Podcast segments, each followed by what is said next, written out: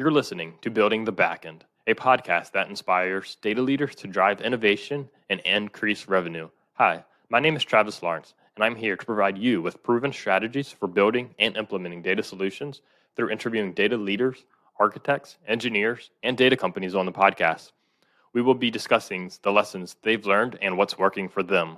My goal with this podcast is to cut through the noise of the ever changing data landscape and share the patterns and strategies behind today's most successful data platforms to help you lead, design, and create thoughtful data solutions.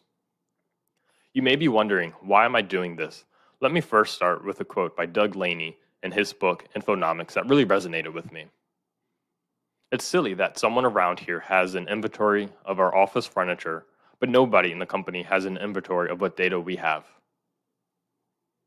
So many organizations struggle to prioritize their data as an asset. And then, second, once they do, the next hurdle is building the infrastructure to best capitalize on it.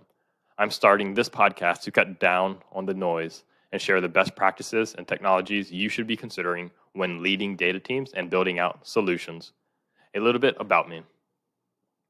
My love for data really began over 15 years ago as I created websites and learned I was more interested in the web analytics behind the sites than the actual design. Since then, I have become a certified Azure data engineer and AWS developer. My recent focus has been leading data teams building out real time data solutions and migrating on prem data warehouses and operational systems to the cloud. My experience spans across many industries from large financial institutions and state agencies to sports entertainment. By subscribing to this show, you can expect a new episode every week, about 20 to 40 minutes long, interviewing a data expert and uncovering what's working and what's not. If you're ready to level up and learn from the best, then by all means, please subscribe and I look forward to connecting with you.